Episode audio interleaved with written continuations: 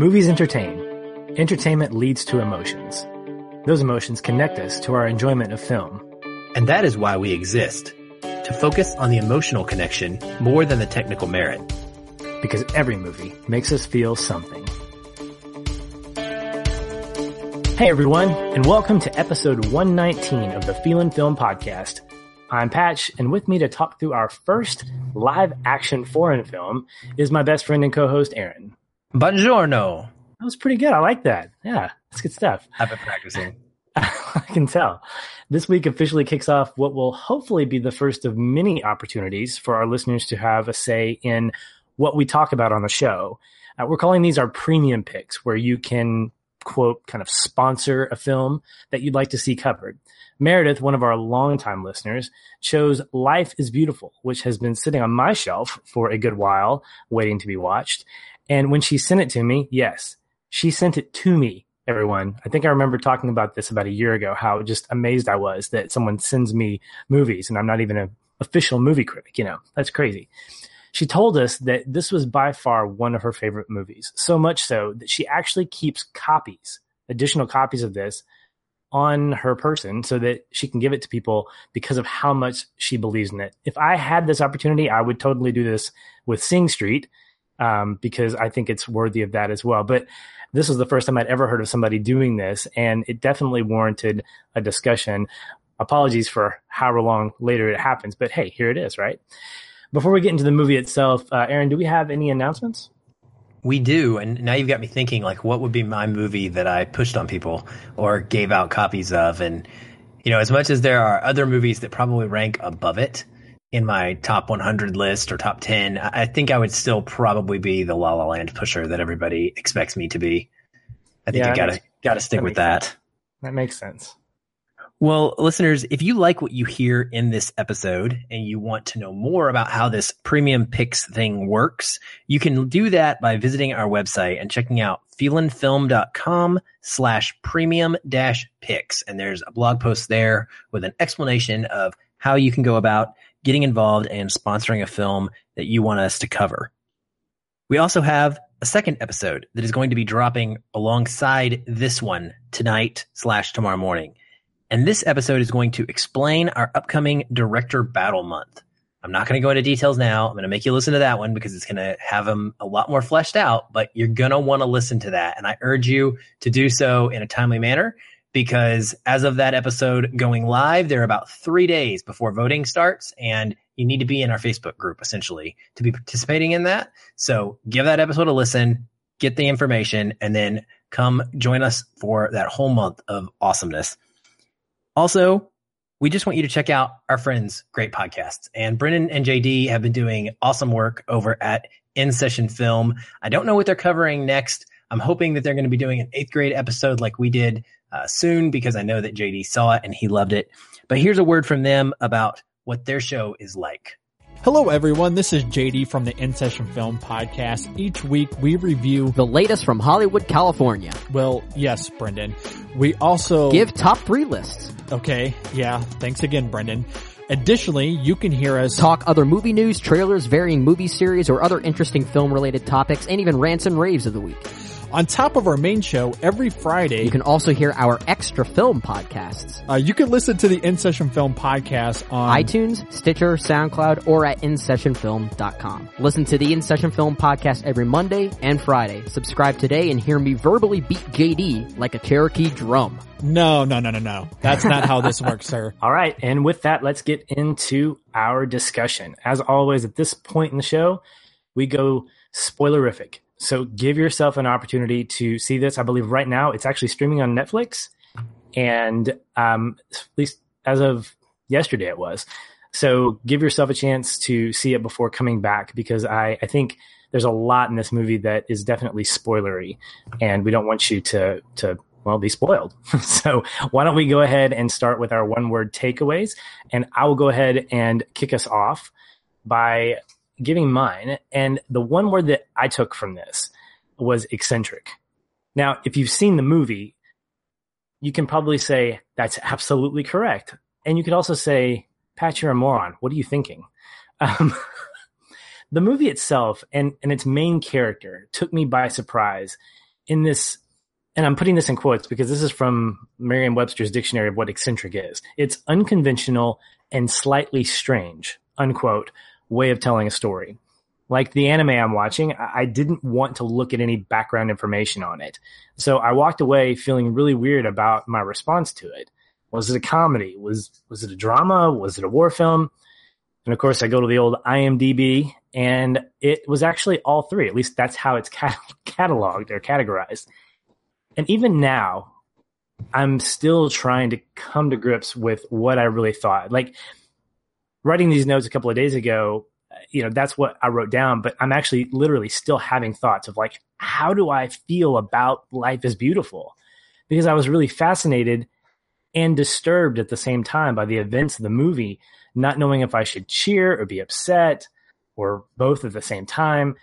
And I think the title is ironically and literally fitting because it can be both symbolic and actual in a sense based on the perspective, based on the point of view of how we're being told from the point of view of Joshua. And it's just, I, I, don't really have any more words than that. I, I, will obviously throughout the conversation, but as far as my initial, just like, what did you think? Eccentric is the only word that I could think of that comes to mind.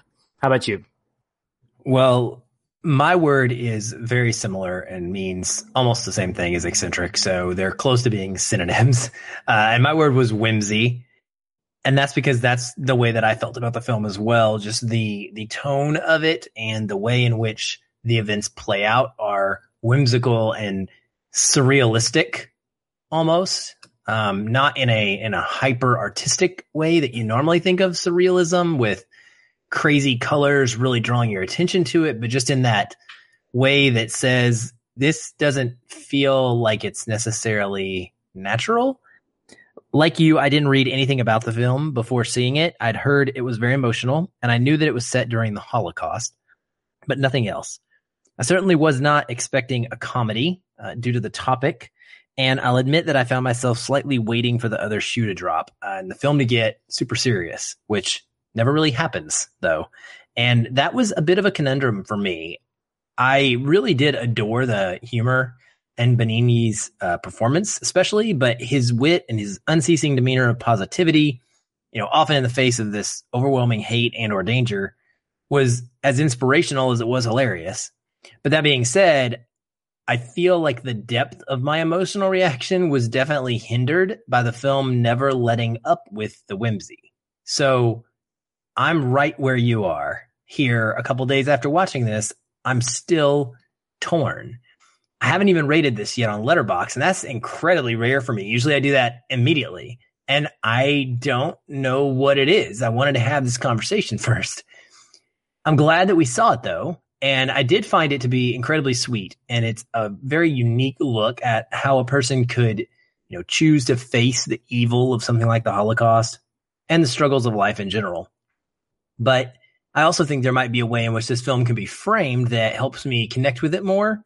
And I'm hoping we can discuss that a little bit later on.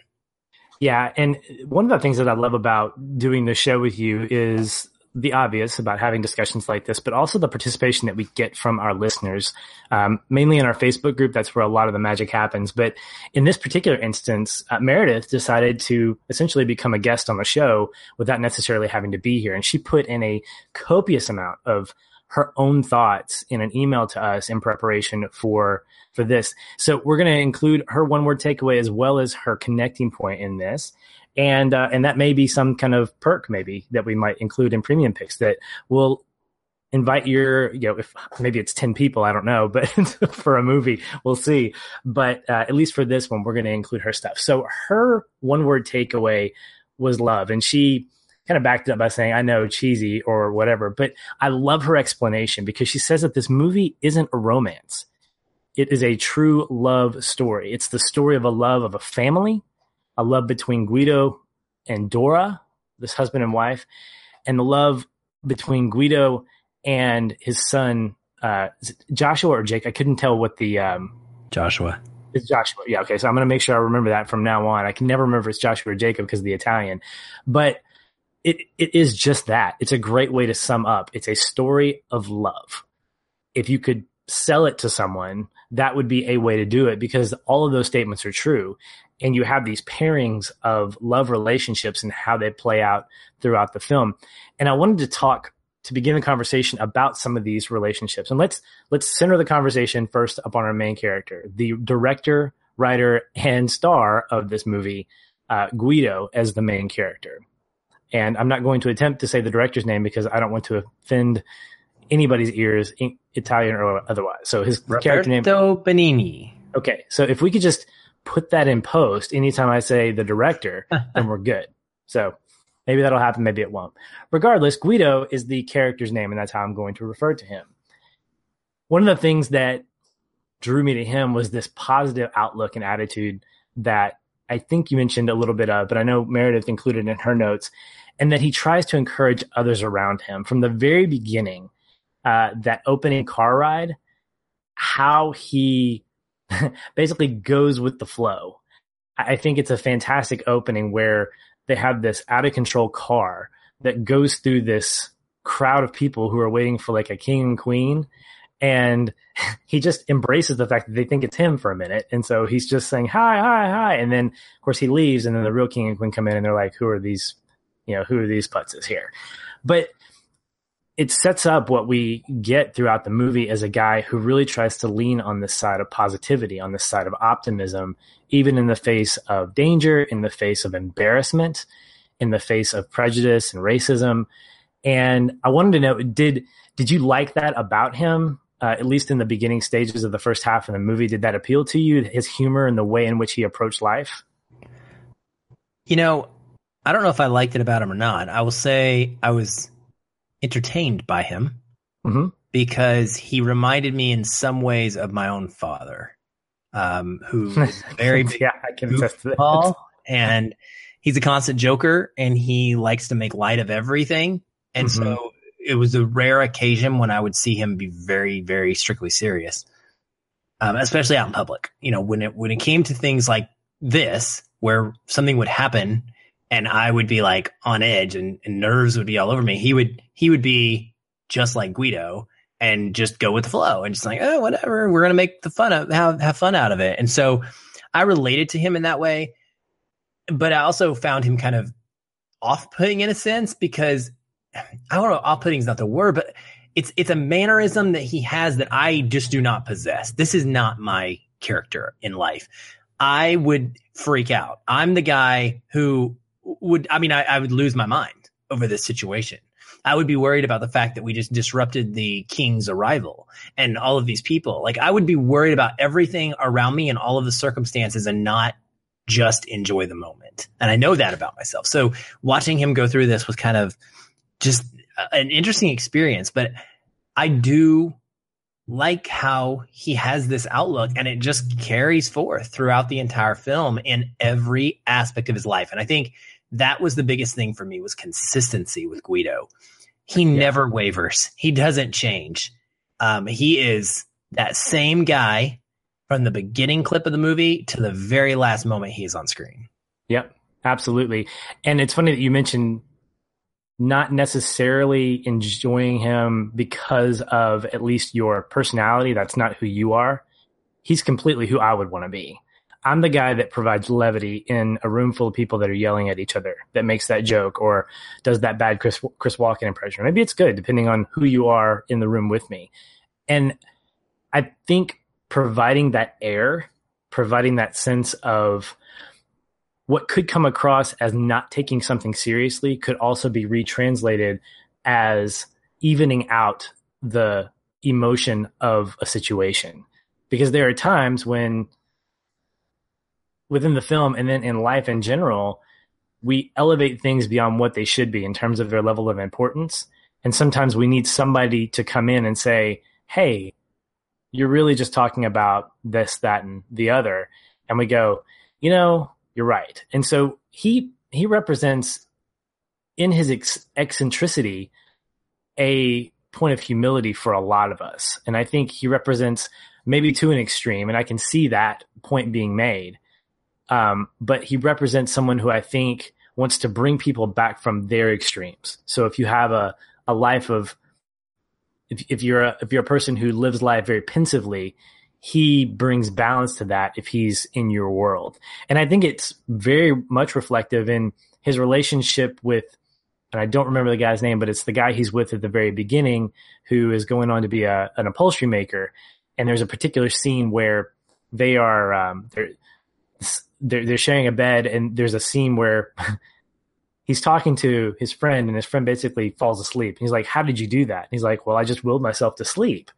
And it's a gag because he's like using his hands like fall asleep, fall asleep. And it's funny. It's very much like a Marx Brothers, like a Mel Brooks moment, but it pays itself off later on. And it's still used as somewhat of a gag, but it's more of for somewhat dramatic effect. And I, and I think those are, those are great things that as a director, he throws in to say, look, what I'm putting in here at the beginning has importance in other parts of the film. And I think Guido as a character is like that, where he takes his humor and he takes his, his kind of goofiness and he uses it to protect and empower in a lot of ways.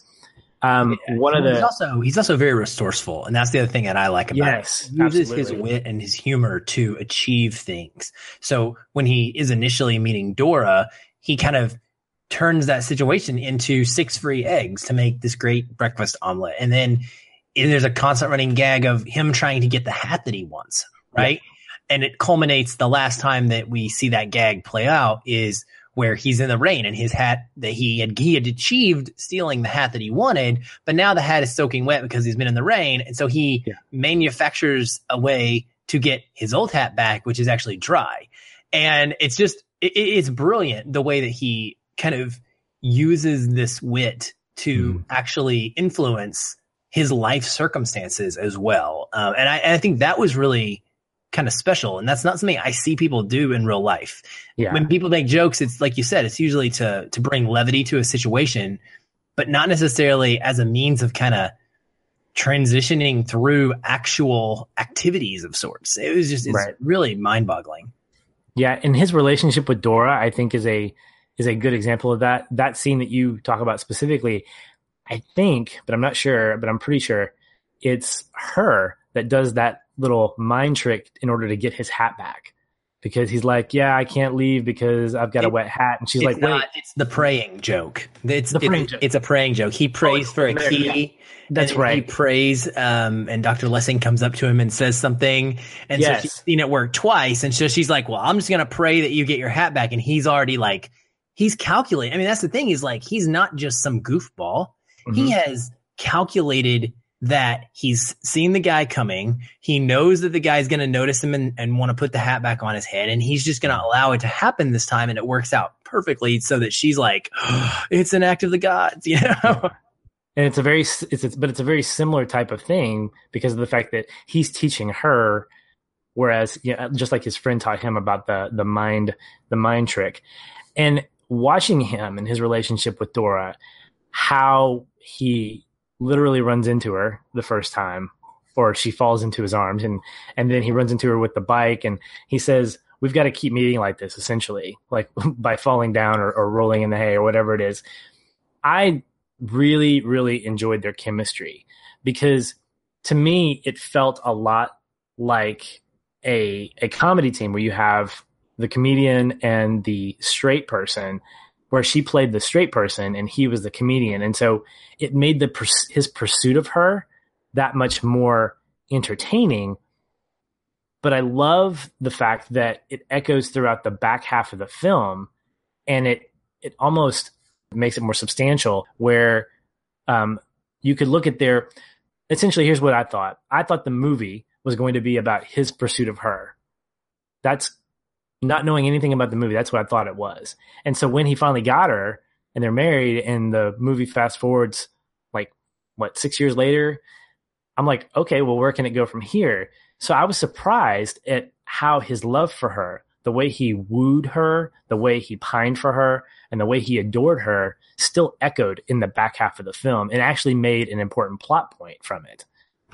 Yeah, it's definitely a tale of two stories completely. There's there's this very jarring in a way break where we transition from this whole build up and it's about 50 minutes ish in. I was paying, I t- paid note of it Um, I really liked the relationship as well from that very first moment with her. He's just so suave. He, you know, tells her that he needs to suck the poison out of her leg in order to get close to her. And mm-hmm. he just, he makes all of these sweet little comments. The other thing that he did that I really loved is that moment in that scene where he's in the opera and he's just staring at her. Yes. And yes. the lady next to him is like, What are you doing? Because, like, that's how anybody would respond. And without blinking, without a, a missing beat, he says, I'm deaf in my, my right ear. So I'm, I'm, you know, listening. So he, again, so perfectly, a, a very reasonable explanation.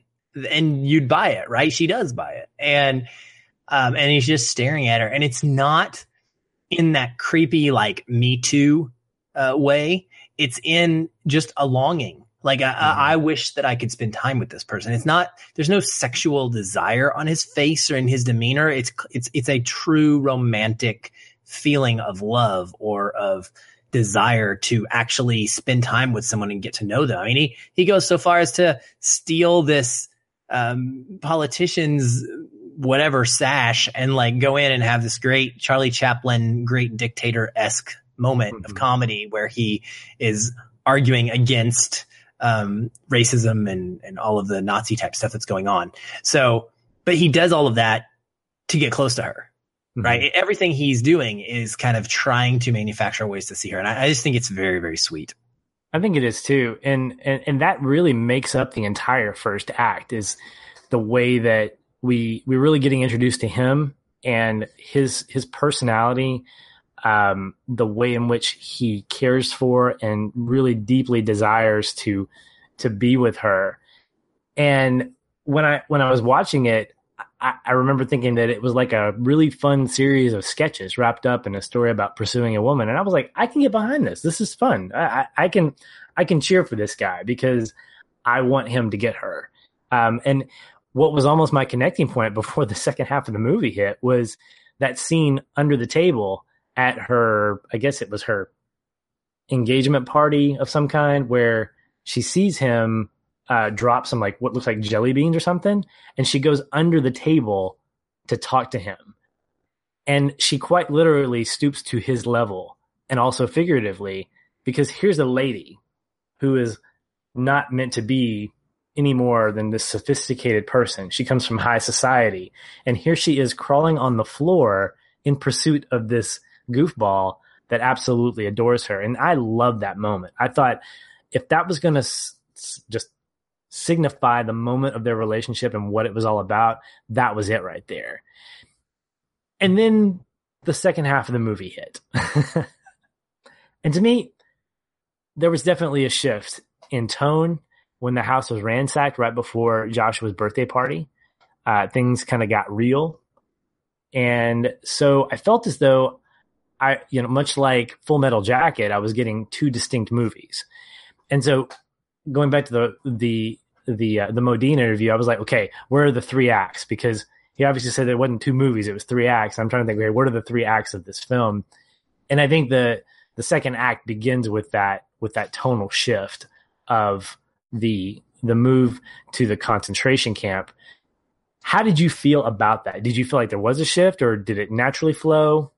Where and, and where did you land? Well, no, like like I was saying a minute ago, it is a jarring total shift, and it is it is very clearly a difference of how the film is playing because we go from sweet wit and and joy immediately to a bookstore scene where he's experiencing some sort of racism and we know things are not all the way right. And because we have an understanding of what happened during this time period and what the Holocaust was, when these men show up at his door and say, We need you to come with us, like we don't need the movie to give us any kind of on the nose explanation for that. We already are putting ourselves in the mindset of, Oh crap.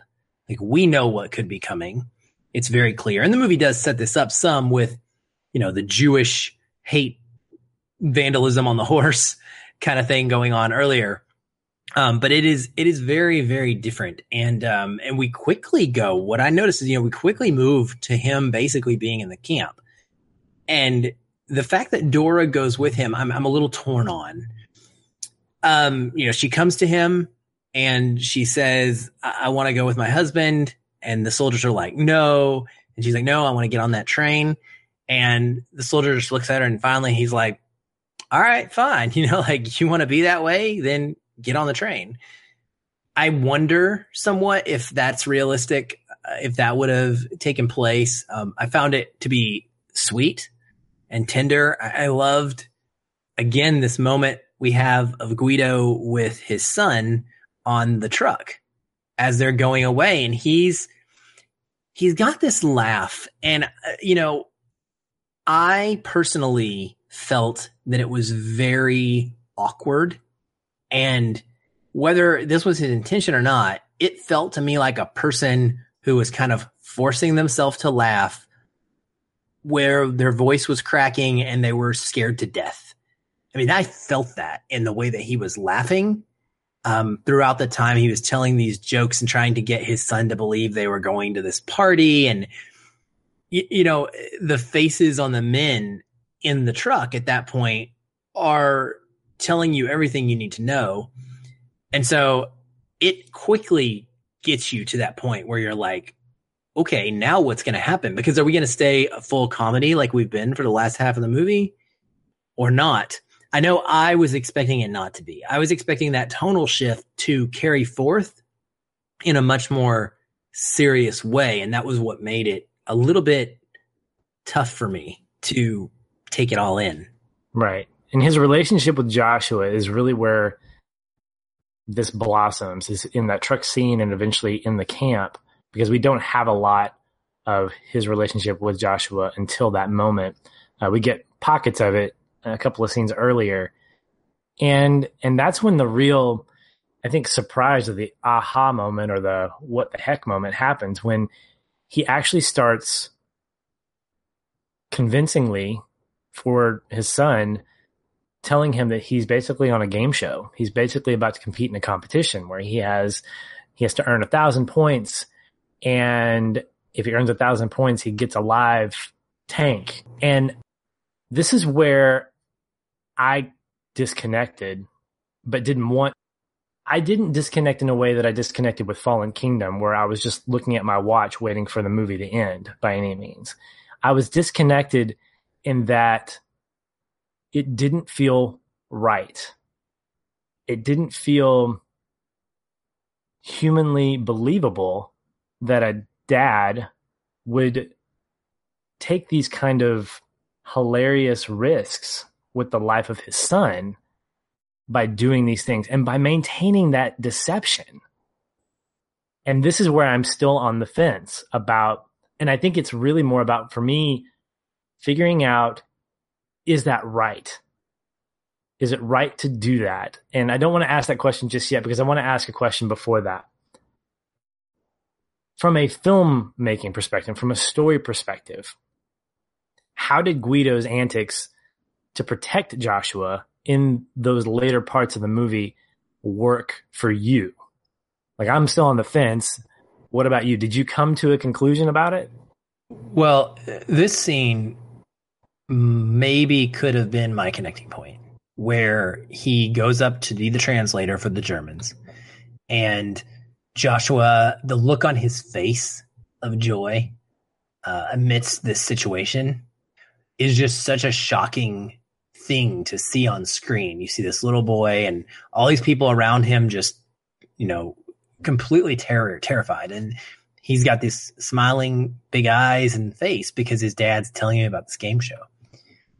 And the for about half of it, I was like laughing and I was smiling, and then it kind of went on and on, and I, I thought to myself, are we really gonna just throw realism out the window? Because whether I felt he should or shouldn't do it, that's a great question. I'm glad we're gonna get to that. I started to think about whether he could have even possibly done this or not. Yeah. I find it very, very hard to believe that the Germans would have allowed someone to quote unquote translate that information and have no idea what they were saying. I also find it hard to believe that the Italians in that room who didn't know German, who then did not get the information because Guido was making it all up, would have been able to manage effectively as well because they wouldn't have had that information. And as we went on, it did. It became exceedingly unrealistic to me all the way up until the very end, honestly. Um, and so I, it, it did, it disconnected. It was, it's a weird feeling. Like you said, I'm, I'm right there with you where I want to be emotionally impacted. And it was funny because it was kind of like right at that moment when I texted you and I said something about how it was like ripping my heart out. And then it kept going and going. And I realized I was not feeling that way anymore. Like it wasn't really affecting me. It was kind of unaffecting me. And I was just shocked that I didn't have these tears on my face for the last 30, 40 minutes in this movie. Um, and so, yeah, it's, it almost plays against the movie's effect. Mm-hmm. And, and I don't know if that's what he was going for or not. I don't know what his intention of making us feel was. And I'll tell you, this was where I said in my opening that a different perspective potentially helps because since watching it, I've tried to think about this as you mentioned this too, Joshua's perspective. If Joshua was telling this story, then we are seeing everything Guido does through a Joshua memory lens, which means it's no longer realistic. It's what Joshua saw. It's how Joshua observed it and how Joshua remembers it, which could account for some of the lack of realism, in my opinion, because as a five, six, seven year old boy, he's not going to pick up on everything and know everything that happens. And so I'm able to kind of enjoy it more if I think about it in terms of that. If I if I think about it in terms of a straight realistic story, I don't buy it. Yeah, it's definitely not biographical by any means. But I think it's a great point that you bring up that we're looking at it from from his perspective as opposed to getting an omniscient narrator's point of view by understanding this sense of subjectivity when it comes to how Joshua saw this. Now, obviously, we're getting more pockets of that. It's not a true subjective from the point of view of his son because we see stuff outside of while he's, you know, hiding and things like that. But I think that it helps it helps us absorb the the weird tones that we're feeling, this sense of heightened slapstick, but not quite Mel Brooksy, and moments of drama, but not Schindler's List drama.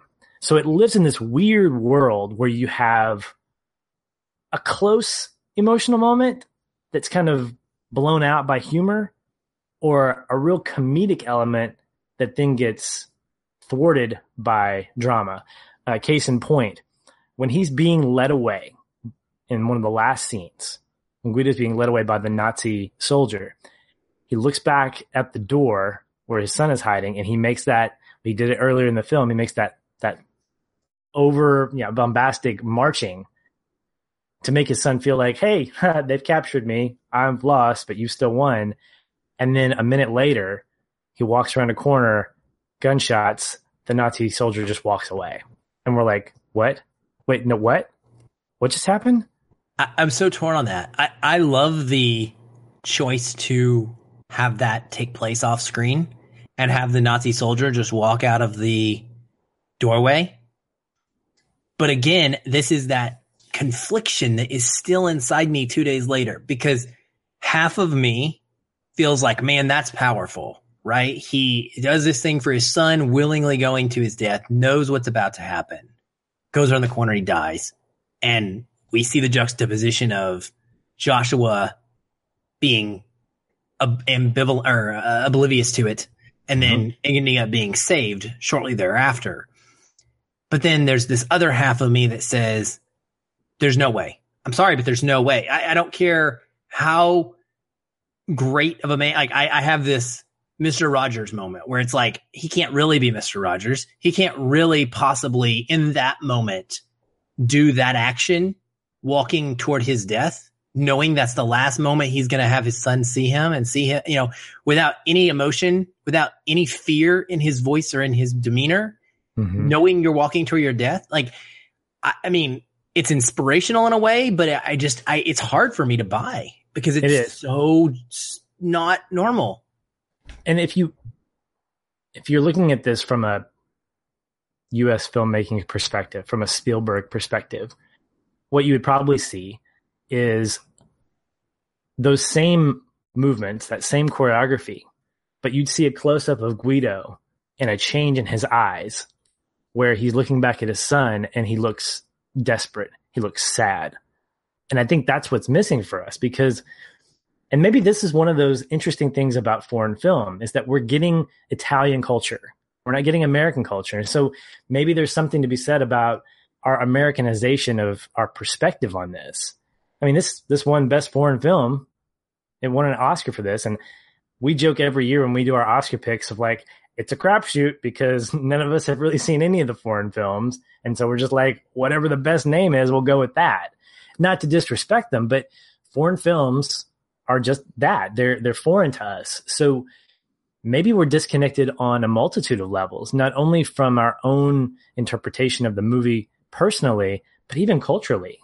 Um, I'd be interested to th- to wonder if there's an Italian culture that says this makes sense to us. This is how we handle mm-hmm. Italian drama and Italian comedy uh, when they're when they're brought in. I know Mel Brooks actually commented on this, and he said it was disgusting. Essentially, he didn't like the way that the Holocaust specifically was depicted in such a a light-hearted manner. Um, and I want to counter that by quoting Roger Ebert because we love quoting Roger Ebert on this show. He's basically the third unofficial film member of the film. Yeah, yeah, for sure. And he says the movie actually softens the Holocaust, the Holocaust slightly to make the humor possible at all. In the real death camps, there would be no role for Guido, which is as you mentioned earlier. But Life is Beautiful is not about Nazis and fascists, but about the human spirit. It's about rescuing whatever is good and hopeful from the wreckage of dreams about hope for the future, about the necessary human conviction or delusion that things will be better for our children than they are right now. I absolutely believe in those statements.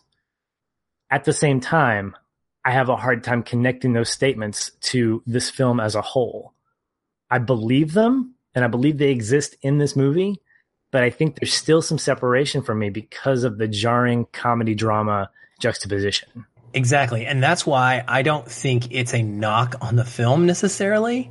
I think it's a an unfortunate causal effect of just how we receive it. And maybe it's better on multiple viewings when you know it's coming and you can prepare yourself for just taking it in in a certain way. Because I do find it inspiring. I've said that several times and that's the word that I would go to is it makes me want to be like this. You know, it makes me want to be able to face evil and fear and all of these tragedies with this same level of making things better and always finding the good in the situation. We say those buzzwords to each other all the time, but this is seeing it in action in the midst of something very trying. Um, and yet we're conditioned to just look for that realism and go, but that's not possible. So I think I think where I'm starting to come around is the fact that as human beings, we believe in what the movie's trying to tell us. We just don't agree with the methodology. And because of the fact that, the, because the fact is not all of us are Guidos, not all of us are these class clowns who know how to find the levity in a particular situation. That in a situation like being in a Nazi death camp, you're meant to be dramatic. There's no place for comedy in Nazi Germany. There's no place for comedy in concentration camps unless you're doing a spoof on it, unless you're trying to make fun of this this world or you're trying to to go in a Mel Brooks type sense of just sort of being satirical. I don't completely agree with that now because the fact is that what the movie does from the very beginning is it sets us up with a character whose strengths are then used to protect his son. So maybe not all of us can look at that and go, that's not right. But I think the real answer is it's not what I would do because that's not who I am. And I'm not Guido. As much as I like to say I'm a personality like that, I'm not Guido, and I don't know that I could do that to my son. But in the midst of that, maybe I would. If I had a, if my five year old and I got captured and we were thrown in a prison, and he didn't know what was going on, maybe I would, because of maybe I would use my resources regardless, and I think that's where I connect with Guido. Right. And I think that's the thing is that Guido is using his resources. He's not using my resources. He's not using your resources. Guido is built of this ilk. This is who he is. He is witty. He is resourceful. He uses his humor and his, that's what I loved about the film building up to this is that he does it in his entire life. It's, it is flowing throughout every decision he makes. So it's not surprising that he would try to do this. I see it also like this. You have to make a choice. When you're in this situation, you're probably expecting not to get out of this alive. Most of these people did not expect that. And so how do you want to go out? In in a sense is possibly how it can be too. Do you want to live your last moments in fear? I mean, especially once the kids all get killed. Like, what do you want to do? Do you want to have Joshua just staying up there scared all day? Or do you want to try? I mean, if if there's a potential he gets caught, there's a potential he gets found out, there's a potential your ruse all falls apart. What's the worst that's going to happen? It's no worse than what's going to happen if you don't even do it in the first place. And I think Mel is wrong as well because there are a couple things that are extremely powerful reminders of the Holocaust in this movie that are not humorous. And that is what I said when the kids go to to be murdered and he's trying to explain to his son find a way to tell him, no, they don't make soap and buttons out of us after burning us down to ash. That made my stomach turn. Listening to him try to, I, I could not, I put myself in his shoes for a second. I was trying, I was like, how might I ever explain this to my own children? That's an awful moment. That, and then there is a very striking image. There's two of them actually. One is right after all of those elderly and children are killed and the remaining people are sorting clothes into different piles. Oh, that hurt.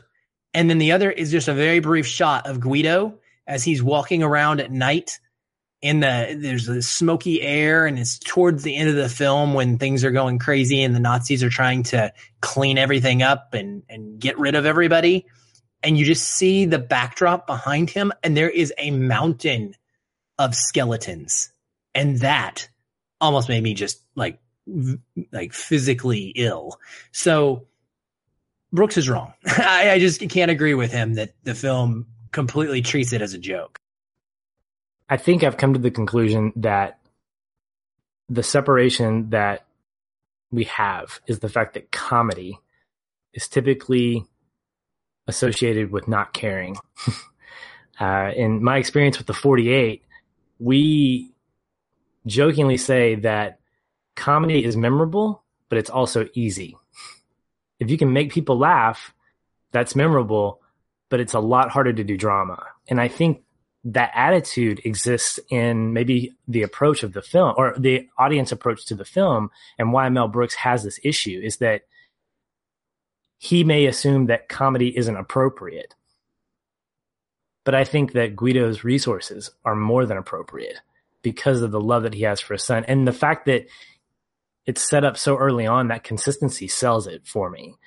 And so it leads me into my final question before I um, we get into our connecting points, which is what I'm calling this matrix effect.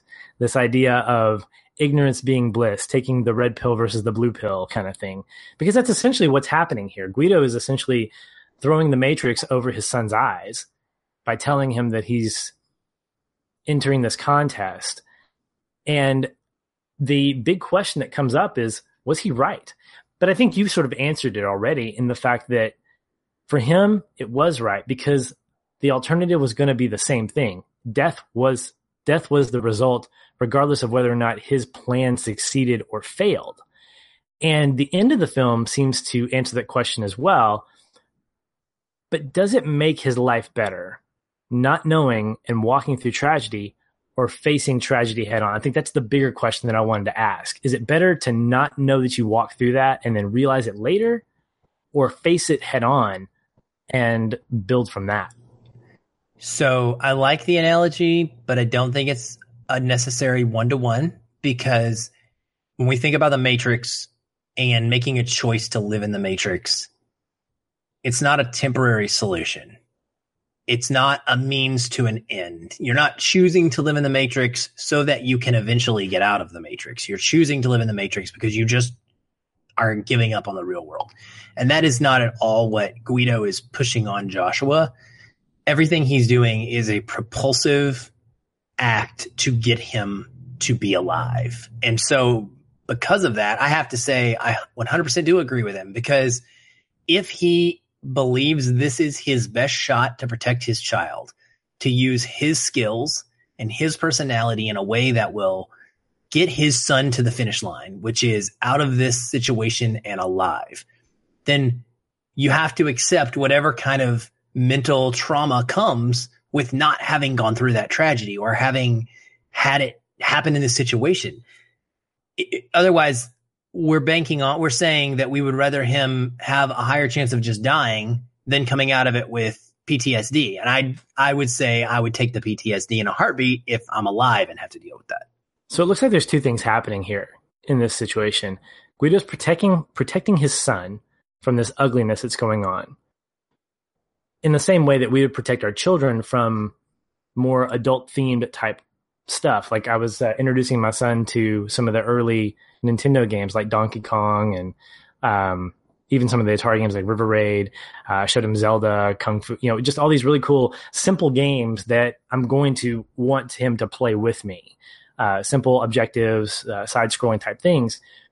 And I told him, I said, listen, if you're ever in my office, just know that you need to be with me to play these games because there are other games on here that aren't age appropriate. he goes, What does that mean? And I had to simply say, There are games that you're not ready to play yet. And that sounds wrong because it you could take that argument that, well, if they're not appropriate, maybe you shouldn't be playing. No. There there are themes, there are ideas, there are there's information in life that needs to come at certain ages, that needs to come in certain moments. And the world that we live in right now, go ahead, what? I was just going to say, when you have the ability and human development to comprehend it and to yes. understand it, make sense of it. Unfortunately, things like the internet and the, the, the immediate access that we have to information, kids are growing up, I think, faster than they should. And I'm not going to turn this into a parenting discussion, but as an example, I think what Guido saw in this situation was he wasn't just sheltering his child he was protecting him from something that he probably wasn't going to be able to understand at that moment. And it would have been worse for him anyway. And so I think he's doing that, but he's also, like you said, trying to get him to an end, which is out of that situation. He's trying to find an opportunity where he does not have to experience that anymore. Because you're right. I think Guido was optimistic to think this was going to end at some point. Um, I don't know how long they were actually in the camp. But I feel like there's that duality that he's not only protecting him from the situation at hand, but also using it, using the situation at hand to get him to an end. Whereas the, the Matrix is just the one half of right. that. It's just it's just the the covering of the eyes to say this isn't the world that you know. I'll also say I think that this has helped me come around on the very very end because when I first watched this and the tank rolled up, I audibly sighed and rolled my eyes. And I was like, come on, get, get out of here. Like, no, not going to just give me the perfect ending because he, he loses his dad, but he gets a tank. Yay. But in hindsight, that's actually realistic because it's very likely that that tank would have rolled down that street. And knowing what we know, being in Joshua's perspective, Joshua feels at this point, he still doesn't understand what's happened. He feels like he's won a game. So why wouldn't he equate in his young child's mind this tank to him winning? And it's the perfect scenario, right? He can't understand what the American's saying because it's English. So it actually works a lot better for me when I, again, put myself in Joshua's shoes. And if I, if I just watch the whole second half of this film from him, I think that I will enjoy it when I see it again uh, a lot more. And, and I hate using that word because it's not like I didn't enjoy this movie at all. It just left me more conflicted than I expected and, and thinking on it, which it can be a very good thing, obviously. Annihilation did that for me as well, and I enjoyed it more the second time around. Yeah, so. look what happened to me the second time. Yeah, exactly. There we go. So there's Yes. optim- there, there there's optimism for second viewings of Life is Beautiful. Well, let's get into our connecting points, and I'm going to go ahead and read Meredith's, if that's okay, and then um, we'll just flip for whoever goes next. so Meredith wrote in, and she said that hers is when Dora demands to get on the train, and I love that moment. I absolutely do. Wasn't my connecting point, but it was it was pretty close. And she says, up until this point, you know that Guido passionately loves her, but it's at that moment you know that she loves him just as much, which is a huge, huge point. She doesn't have to go. Like many real life families probably did, she could have waited at home, likely terrified for her family, while hoping and praying she would be reunited with them one day soon. She says also, I can't imagine that sinking feeling Guido must have must have had seeing her standing on the platform. We see her as a fierce, strong woman. That strength is not lessened by the fact that she is still gentle and kind. Another favorite is uh, when she slips under the table and gives Guido the nudge um, he was holding out for. But she really highlights, I think Meredith highlights a great moment of a great thing about the duality of the film existing in Dora, where she is both gentle and kind, but strong and fierce. And she admits both those qualities and they're not in conflict with each other. So I think that's fantastic. Yes, I agree, and it, and it highlights another you know part of Guido that I was mentioning earlier a little bit is that he is so quick to make decisions, and that is a strength and, and a quality that we don't all have. I would have reacted in shock, and things would have gone differently because of how I reacted, and we see this again during that scene where he's got his son in with the other orphans, and his son accidentally speaks in Italian and the guy goes down the hall to get the German and Guido has to think so fast. I mean, it's like Ethan Hunt quickness, man, Mhm. like problem solving. That he immediately like teaches all the kids Italian so that he can kind of cover it up and protect his son. If he didn't have those skills, this is not something everyone would be able to do. And so eh, this is another moment where, you know, you and I probably would not have been able to hold back emotional reaction to seeing our wife trying to get on that train with us hmm we wouldn't have just been able to do that. And so seeing him do it is so moving. Um, and again, inspiring because Absolutely. it's nice. Um, I'm going to go next because you now mentioned my connecting point twice. Um, and that is, Faux pas of the show. That's the fashion. That's the big faux pas of the show is when you do that. So yeah, it is. Apologies. Um, that's, that's okay. It means it's, I picked a good scene. So, um, mine is kind of, it's actually like a sequence of events and it starts with Dora slipping under the table that we've talked about at the engagement dinner table. So, yay, Meredith. You and I picked the same thing. I think she's going to be happy about that. Um, and I did not read your notes before I watched the movie, so it's legit. But she goes under the dinner table to kiss Guido. And at very first, like for a split second, I thought to myself, oh no, like we're not going to do this joke, right? Like this is silly. This is, again, we're going to be in this unreasonable place. But boy, I was swept away, Patrick, by the sweetness of this moment and this act. And by Dora, because she has been built up to this moment. And we have seen her character slowly get to this point where we, she, we believe she would do this. She goes under, she kisses him, and she says, Take me away. And then here he comes. He goes out, he gets on his horse like a knight, he rides in. It's wonderful because it's the slandered, painted green Jewish horse and he takes her away on top of it. He steals his princess away. It's so sweet, so hilarious at the same time. And they transition into going to the house and they can't get in the door. They're trying to open the door up and we see her walk off to the side to this open doorway and it looks like I, I believe it's a greenhouse. And that's when we they disappear inside and what we see come out is Joshua. And so it's amazing because we we get this jump forward in time and it's seamless and we immediately realize that now they're married with a son and i i just felt like this is a great combination of sweetness and a, and a moment between guido and dora and then an expert act of storytelling from a technique perspective to do this where i don't need any information a young boy walks out of that door and i know exactly where we're at now in life. I know that we've fast forwarded in life because I don't need you to tell me that. I don't need you to show it to me any other way. Uh, and I just I thought that was brilliant uh, by Benigni to be able to create an environment in which I was able to respond that way immediately without question. So that whole sequence is definitely and and it's the last sweetness and and kind of the last we get before we transition into the really rough Holocaust portion of the film. So it's a it's a great first half resolution. I think. I mean, I think it really, and it it doesn't set the tone obviously for the for the back half, but it gives you it gives you currency, emotional currency that leads into the the second half of the movie. And so for me, the second half was really where a lot of the the points of emotion came for me. And the one that stood out was when Guido got onto the intercom to let Dora know that he and Joshua were okay. And this moment sums up who Guido is as a character, both in showing the links he will go to in order to protect his son using those resources that we've talked about, and also give hope to his wife, knowing that he's still alive. Because what you mentioned was the first half ended showing us the love that three people had for each other. And that love carries into this moment.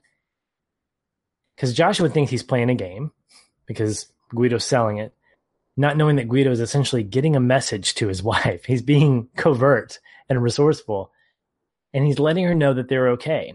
And this is very, very important because he's letting her know that Josh was okay because Josh was on the intercom too.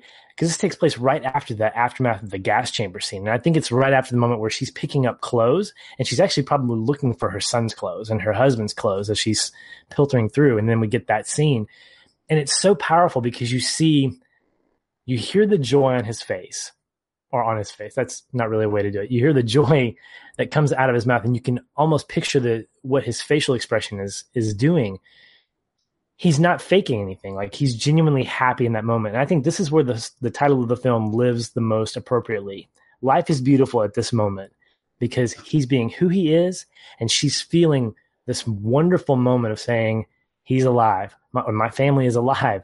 There's still hope there. And it's beautiful. Life is beautiful. And so is this moment, you know? So it's just great. And I absolutely loved it. And it, I think it's something that I feel like I would do. Maybe not, but I want to feel like I could, I would do that. So it's, uh, it's, it's really good, man. It is. It is. I, I my only problem with it is that I 100% believe that if he got on that mic and that intercom and his son was on that intercom as well, they're they're done. Like they're dead. Yeah. They're, they're that's that was part of the disconnect for me. Yeah. Is that in doing that act and then saying they're coming after us, they're running like you're the realism is out the door at that point. But yes. Did we hear other voices after that? No, he tells him, he says something kind of muffled as as if he's like moving away and he's like we've got to go they're they're chasing us and then he they you know get off the mic but the fact that i mean the just, fact that it took place at all the, the fact that it occurred at all and they would have been able to they would not have shut down that place by having guards all over the place looking for those two people and that child and torn it upside down is completely unrealistic and uncon- inconsistent with any other holocaust depiction we've ever seen but sure all that aside it is an amazingly sweet moment because there's just no other way, right? Like, what else are you going to do in order to let her know that you're alive? And I, I connected with it because of the Joshua portion, even more so than him. I would, because that's how I would feel. I would want to let the know, let the kid's mom know that they're okay. Um, more so than I would care about her knowing that I was okay. so, so yeah, man, that's a, that's a great choice. Thank you. And with that, I think that wraps up our first and only successful premium pick episode. So, We've never had a failure though, so we're we're one still one for one. Yeah, one for one. So with that, fantastic. That was a great discussion. Aaron, where can people find you on social media if they want to keep talking about this or other stuff? Uh, you can always find me on Twitter at Feelin Film Aaron F E E L I N F I L M A A R O N. You can also find me tweeting out of the show's official account, Feelin Film. And then you can find myself and Patrick both in our Facebook group. There's a link to that in the show notes. And there are links to that on the website. And you can find it by also just typing Feelin Film into the Facebook search bar or typing into Google, Feelin Film Facebook group. Basically, you can find it pretty much any way possible if you actually want to. And we would love to have you come be a part of that place where there are amazing discussions happening every day. And just a quick reminder of what I said earlier, please go ahead if you haven't and download the director battle month episode that you will see in your feed right now alongside this and give that a listen because it's time sensitive. It's got some information and we want you to be able to participate in this event along with us throughout the month of August. All right. Yeah. And if you want to get a hold of me, you can find me on Facebook and Twitter. I'm at Shoeless Patch, S H O E L E S S P A T C H. Uh, just be sure to just type that in search bar and you can find me. Mission Impossible Fallout. It is upon us, my friend. Get ready. I'm ready. Oh, I'm ready. I'm I'm I'm I'm ready to see Henry Cavill just lock and load his fist about 50 times. He's only going to do it once, I imagine, but I'm I'm just I'm just waiting for that moment. Uh, that's enough to get me into the theater to watch this movie. I hope the projection like freezes and starts to accidentally loop right at that moment, and we just see it over and over and over. Seriously, seriously, that moment should be Oscar worthy right there. That's like they should create a category called Best Henry Cavill Moment, and that's going to be it. You know, um, if you, if you don't know by now, we're excited. Um, and I'm getting prepped for it. I think you are as well. We're going to be watching just involuntarily or whenever throughout the week. Hopefully, the movies leading up to it, till we can get all into the uh, the fallout that is coming. Uh, be sure to check back next week and be a part of that discussion and the entertainment that will come from it as well. Thank you guys for listening. And until next time, stay positive and keep feeling film.